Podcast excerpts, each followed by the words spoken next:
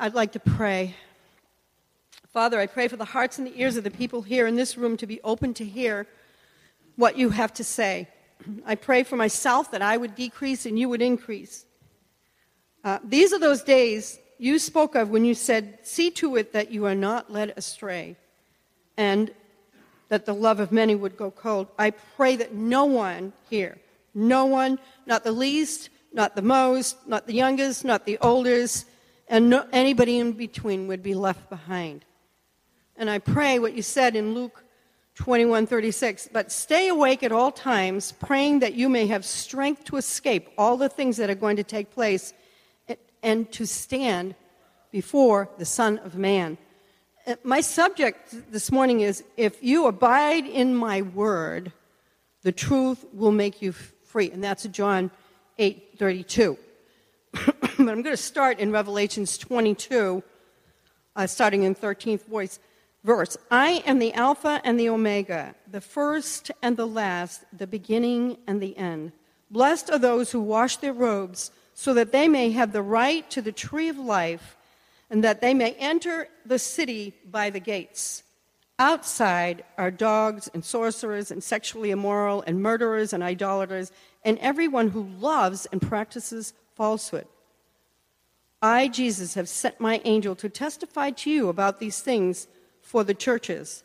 I am the root and the descendant of David, the bright and morning star. David. I want you to remember his name and how God so lovingly refers to David. The truth will set us free. We live in America. We're, what do we need to be free from? We have everything. According to the world standards, we have everything, and then some. We're not slaves. Anybody here a slave? Uh, we don't think we're in bondage, and neither did the Jews of Jesus' day. The ones he was talking to, they had no idea they were in bondage either. They thought he was crazy. Last Sunday, in the midst of the worship service, a warning came from Eric, through Eric, Shanley. Uh, and it was right out of the book of Revelations, and, uh, where it says in Revelations 3.15, I know your works. You are neither cold nor hot. Would that you were either cold or hot. So, because you are lukewarm and neither hot or cold, I will spit you out of my mouth. The enemy of our soul wants us to be lukewarm. He does not want us to be hot on fire for the cause of Christ, which is that none would perish. God, it's God who desires us to be reconciled to him. It's God who's after us. John 3:16. Say it with me. For God so loved the world that he gave his only begotten son that whosoever believed in him would not perish but have eternal life. We were warned because he loves us. I, also want to remind you of something that Eric Keck preached last week, two weeks ago, rather. Um, he opened the first service with Psalm 51 and closed the second service with the same scripture. And this is a portion that stood out to me. And uh, in Psalm 51, verse 6, out of the message, he says, You're the one I've violated, and you've seen it all, seen the full extent of my evil. You have all the facts before you. Whatever you decide about me is fair. I've been out of step with you for a long time, in the wrong since before I was born. What you're after is truth from the inside out. Enter me then, conceive a new and true life. This is David, in whom there was no guile, a man of God, these are right out of the scriptures, appointed and anointed to be king and yet he was deceived into sin, adultery, and murder. We're all sub- subject and tricked by our own desires and into sin. David went about nine months before he saw his sin, and then only because Nathan the prophet was sent to him by God to rescue him. How much he loved him. He was essentially living a lie.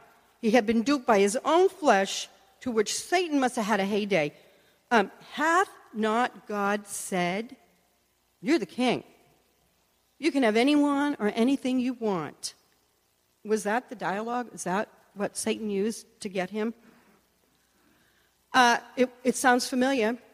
Sounds very familiar. In Genesis 3 1 through 5, this is what it says Now the serpent was more crafty than any of the beasts of the field that the Lord God had made. He said to the woman, Did God actually say, You shall not eat of the tree in the garden? And the woman said to the serpent, We may eat of the tree, the fruit of the trees in the garden, but God said, You shall not eat of the fruit of the tree that is in the midst of the garden, neither shall you touch it, lest you die. But the serpent said to the woman, You will not surely die. For God knows that when you eat it, your eyes will be opened and you will be like God, knowing good and evil.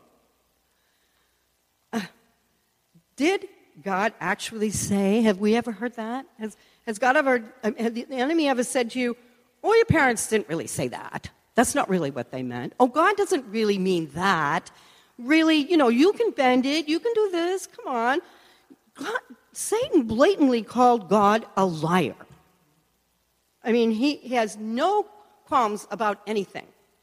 If Satan will call God a liar and tempt Jesus his to sin against his own Father, surely he will us. It says in um, 1 Peter 5 8, Your adversary, the devil, prowls around like a roaring lion, seeking someone to devour. Stay awake. I'm going to read a section of scripture, and it's kind of long, but it points out um, what we've been dealing with and what God wants to, to alert us to and awake us to and deliver us from because of his kind love. Jesus was speaking to the Sadducees and the Pharisees, who were the leaders and the teachers in the day of Jesus. These are the men who thought they were the closest to God, who had the very ultimate in how to know God and how to serve Him. They were up here and held themselves up there. And Jesus confronted them with the truth, and eventually it cost him his life. But he did it because he really loved them. He saw what was in them and wanted to, them to see it and be done with it. He loved them, and many of these Sadducees and Pharisees did turn after Jesus spoke strongly to them, saw the truth, and followed him.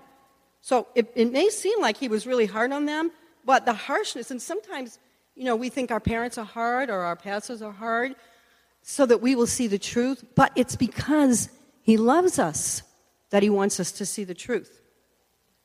The first scripture in um, this section, John 8, verse 12, says, And Jesus spoke to them, saying, I am the light of the world. Whoever follows me will not walk in darkness, but will have the light of life.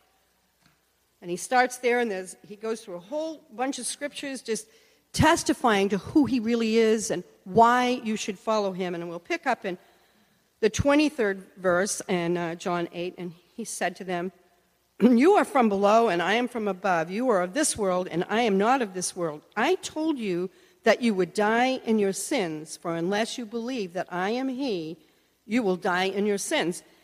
Um, he was telling them that he was the promised Messiah of God. And it's a message to us also. If you believe, you will not die in your sins. You know, It's hard. We know all these people, and we're thinking, are they going to die in their sins? You know, they seem like good people, but if they don't believe that Jesus is the Messiah, the promised of God, they will. And John 8 25, I'll start there and, and kind of stick with me, it should be up there. Jesus said to them, Who, no, they said to Jesus, the Pharisees said to Jesus, Who are you? And he said, Just what I've been telling you from the beginning. I have much to say about you and much to judge, but he who sent me is true. And I declare to the world that I have heard from him. They did not understand that he was speaking to them about the Father. So Jesus said to them, When you have lifted up the Son of Man, then you will know that I am He, and that I do nothing on my own authority, but speak just what the Father taught me. And He who sent me is with me. He has not left me alone, for I always do the things that are pleasing to Him. As he was saying these things, they believed, many, many believed in him. So Jesus said to the Jews who had believed in him, If you abide in my word, You are truly my disciples, and you will know the truth, and the truth will set you free. Pretty direct. They answered him, We are offspring of Abraham and have never been enslaved to anyone. We think we're not enslaved, don't we? Um, in America, not just us here. How is it that you say you will become free? And Jesus answered them, Truly, truly, I say to you, to you, everyone who commits sin is a slave to sin. The slave does not remain in the house forever, the son remains forever. So if the son sets you free, you will be free indeed. Thanks, Eric. I know that you are offspring of Abraham, yet you seek to kill me, because my word finds no place in you. God's word found a place in you. I speak of what I have seen with my father, and you do what you have heard from your father. they answered him, Abraham is our father. Jesus said to them, If you were Abraham's children, you would be doing the works Abraham did. But now you seek to kill me, a man who has told you the truth that I heard from God. This is what Abraham did. What? This is not what Abraham did. Thank you. you, you, are do, you guys are on the ball. You are doing the works your father did. They said to him, We were not born of sexual immorality. We have one father, even God. And Jesus said to them, If God were your father, you would love me. For I came from God, and I am here. I came not of my own accord, but he sent me.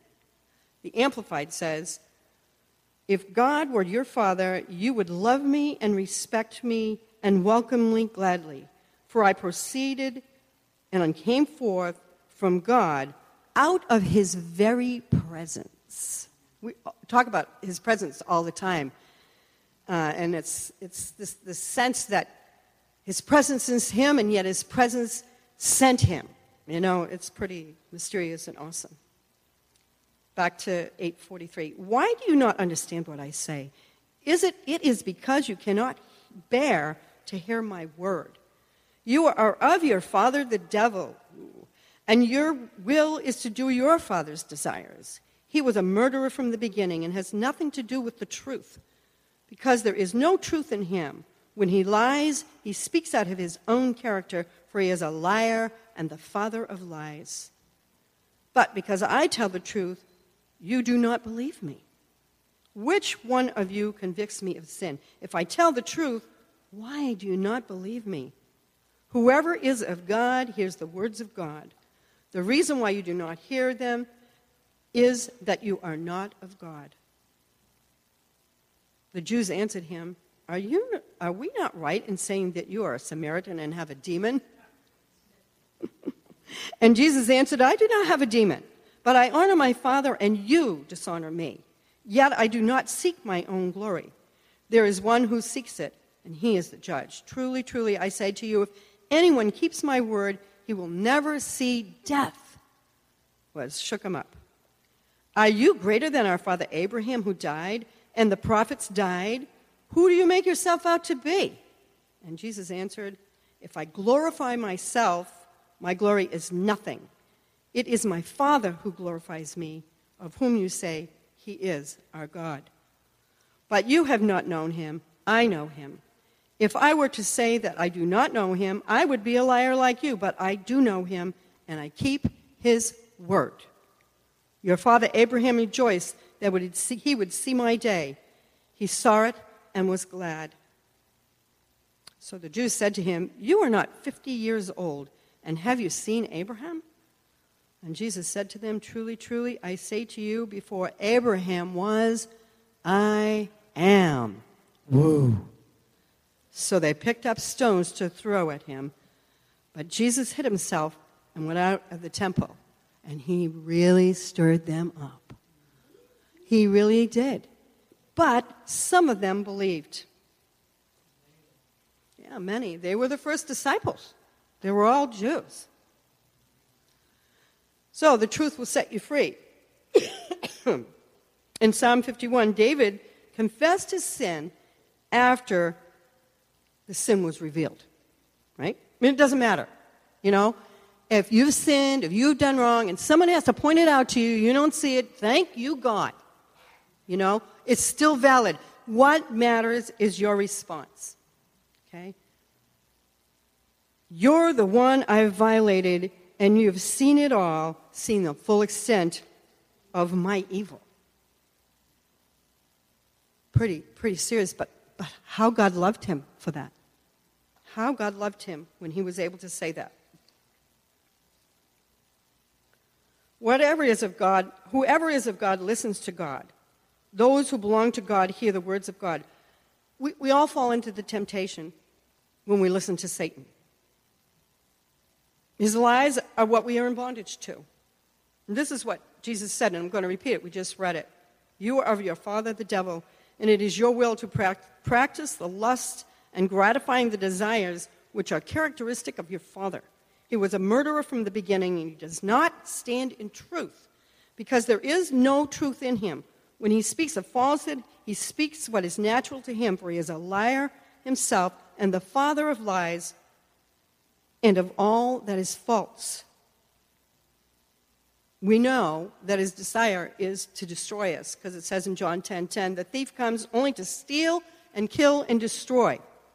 And our enemy is at work to achieve that goal. He would love to have the Father spit us out of his mouth. When we become complacent and lukewarm and cynical, and that was spoken of, and there's a sense that there's a cynicism among, among us that we're, we're just, you know, kind of like, oh, oh, well, you know, that's old stuff. And you know, Satan is not a respecter of persons, and he attacks children and adults alike.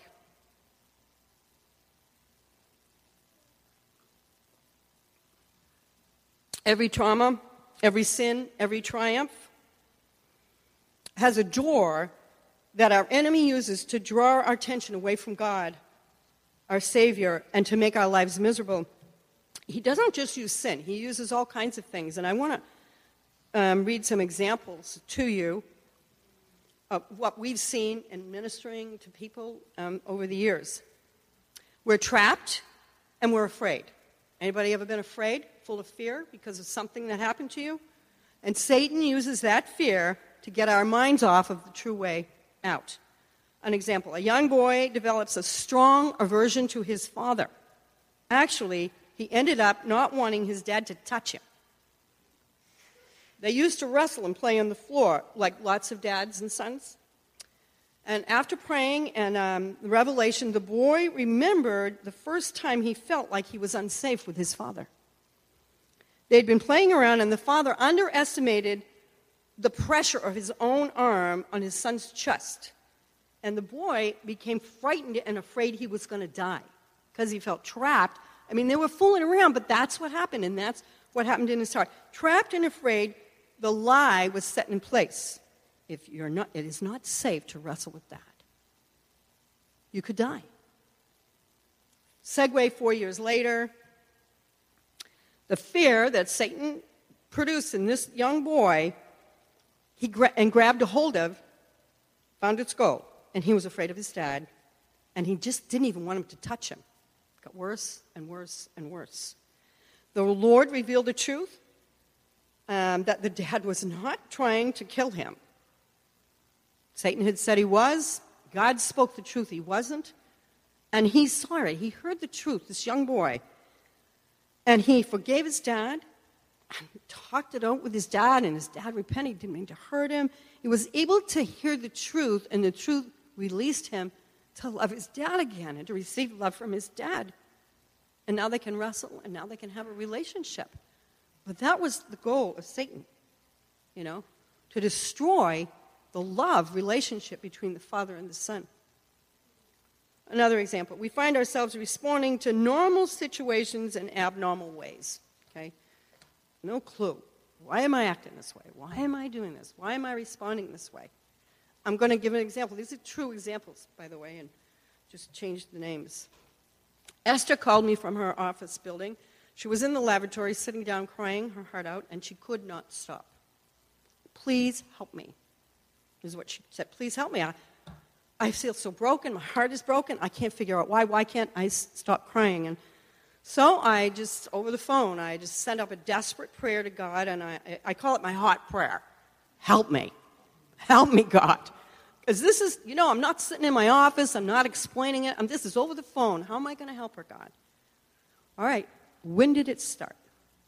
When did you start crying? What, what incident was going on? She told me she was at the hospital visiting her grandma. And while she's in the hospital, right next to her was a woman who was dying. She went over, she's a compassionate young girl, went over, began to just talk to the lady and just love on her. And when she left the bedside, she began to cry, and she couldn't stop. It was like two days later, she said, I can't stop crying, I can't work, I can't think. So, my heart prayer help me, God. And um, I asked her when was the first time she dealt with death. And she told me that uh, when she was 12 years old, her mom became pregnant, and Esther remembered being afraid that when the baby came, that Mama would love the baby more than her. And wouldn't, she wouldn't have that place anymore. And so, in the secret place of her heart, she wished the baby wouldn't be born. When the baby died shortly after birth, she believed it was her fault. It's all your fault. She heard those words. You did this. See how bad you are. These were the words she believed that came rushing to her, into her head from the enemy of her soul. By now, she's crying and shaking, and, I, and she's convinced that she caused that baby's death, and that that's why now it's coming out. Now she's having to deal with it. So I said, in my hot prayer, help me, God. Are you willing to consider what the Lord has to say about that, Esther? She was quiet for a minute, and then she heard in her mind and knew it was the Lord. Now, this is not a girl who was brought up in the church, but she knew that this was God speaking to her. You do not have that kind of power. I wanted her with me. It's not your fault. He spoke those words to this girl. She stopped crying. I, I could feel the relief in her voice, you know. Thank you, thank you, thank you. That was the rest of the conversation. Then she was able to go back to work. Isn't that awesome? The truth set her free. Fear, um, the truth set her free from what she believed for 14 years. The, encounter, the encounter in the hospital triggered that pain. For, for some reason, I think it was God's grace that it was time for her to not feel this guilt like she was that kind of bad anymore. Fear had opened the door for her to have those thoughts settle in the secret place of her heart. Then the lie was easy to believe because she was afraid. So, that's another example. Now I have another one. We're chastised, we're corrected, we're adjusted. Anybody ever been adjusted or corrected and going? And Satan uses our anger and resentment uh, to cause us to not take that reproach, not to take the correction, not to take the chastisement. He just, oh, you don't need that. You don't need to listen to that. Who are they? Okay, I'm going to give you an example. This was Jane. Um, why couldn't I say I love you to my mother? That was her request of me. Even on her deathbed, I could not say the words I longed to say. She couldn't cry and share her emotions with anyone. Bitterness had taken root in her, and she was tired of it. We prayed, and she remembered the last time she had loved her mom. That's, that's what the Lord told me to ask her. When was the last time you loved her? Can you remember? And, and expressed it. And she was six years old. Her mom had been given a fur coat and Jane was just lovingly just correct. Oh, I love you, mommy. I love your new coat. It's so beautiful. And she's just loving on her mom. And her mom turned and said, Don't fuss over me like that. People will think I spent the rent money on this and it was given to me. Now hush. Because her mother had spoken sharply to her, she made a decision in the secret place of her own heart to never tell her, I love you again. And she never did. At that point, she saw what had happened. And we prayed, and she, God, she asked God to forgive her for making that vow so long ago. She began to cry, and the tenderness of God broke the bitter root that she'd nurtured all those years. She was 70 years old, alone and lonely. but she was finally able to hear the truth and repent and be set free. Anybody ever had those kinds of things happen to them? you know, we make vows, we, in our anger, we, we set ourselves against the thing God wants us to have. We have a triumph, and Satan uses our victory to cause us to become prideful and puffed up and give glory to ourselves. Anybody ever been there? Hmm? I'm so good. I'm going to use David's story as an example. He, his rise to power, he was the favorite of God, right? And then he fell.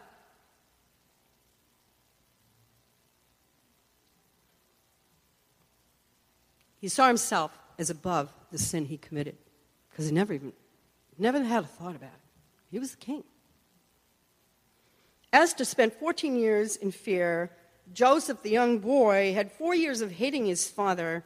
Jane grew old before she was free to love, and David lost his son out of that. I have hundreds of stories, hundreds of stories. Men in bondage to pornography because of the lies Satan told them when they disobeyed and opened that door. Women trapped in sexual sin because they were molested or raped and listened to the lie of Satan. You're just, that's all you're worth. In their trauma. Men and women in bondage to sexual sin of all kinds because of their sin, their trauma, or the falsehood, and Jesus has set them free with the truth when the truth was revealed. Repentance was, had come, forgiveness ministered, and love restored. His heart is for that. When He reveals sin in your life, guys, it's because He loves you. When He shows you what you're hanging on to, it's because He loves you, not because He wants to point a finger at you and go, aha, I caught you. It's not Him. Jesus said in John 16 33, I have said these things to you that in you, that in me you may have peace. In the world you will have tribulation, but take heart, I have overcome the world. He's overcome those things. He's overcome the things you stumble over, the things you're caught in, the things that you're bound by. He has overcome them. Look to him. David's sin was horrendous, yet Jesus honored him and called himself the son of David. That it's, it's evidence of the entire forgiveness of God to the one who repents and acknowledges his sin before God and obtains forgiveness. Total forgiveness. I mean, you can't, you can't say he held it against him. Isaiah 66 2 says in the second part, um, This is the one whom I, to whom I will look, he who is humble and contrite and trembles at my word. A contrite spirit is so valuable to God that murder and adultery were forgotten because of his contrite. It's you, God, I offended. His contrite spirit. And God wants to see you that, wants you to see that he sees you that way. We're approaching Easter and uh, our most deeply sorrowful time of the year, isn't it? When Jesus died on the cross. And yet, it's also the most exuberant time of the year because he rose from the dead. I think God's warning through Eric during worship uh, was at just the right time. We can look to ourselves and find where we've traded the truth for a lie, where we've become subjugated to the slavery of fear, uh, out of trauma, out of sin, out of triumph. These are the questions I want you to ask yourself, okay? What do I want that keeps me from God? idols, yourself? What have we decided is not of God because it's not what we want? Hath God not said? Did he really say that? What have we repeatedly done over and over, not knowing why, but knowing we are unable to stop? That's slavery. And this is an interesting one. Why are we withholding worship with all our heart, and soul and mind and strength. I read this and the booklet um, Dick's going to pass out. Um, for the Easter season, and uh, Phil Strout wrote it, but it just struck my heart. To withhold worship breeds cynicism, doubt, and lack of faith. To give it lavishly sets us free to truly believe and to take God at His word. Anybody remember this little song? Put on the garment of praise for the spirit of heaviness. It's true. Lift up your voice to God. It's just a wonderful old song, but there's so much truth. And, and we come here to worship, and, and God really wants us to be free, at least here, and sometime during the week too, to be free to just sing and dance before God and worship Him. And something happens in your heart, and you're set free. I'm going to reread Revelations 22, verse 13. I am the Alpha and the Omega, the first and the last, the beginning and the end. Blessed are those who wash their robes, so they may have the right to the tree of life, and that they may enter the city by the gates. Then in the 17th verse, he says, The Spirit and the bride say, Come.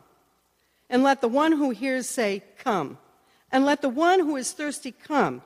And let the one who desires take the water of life without price.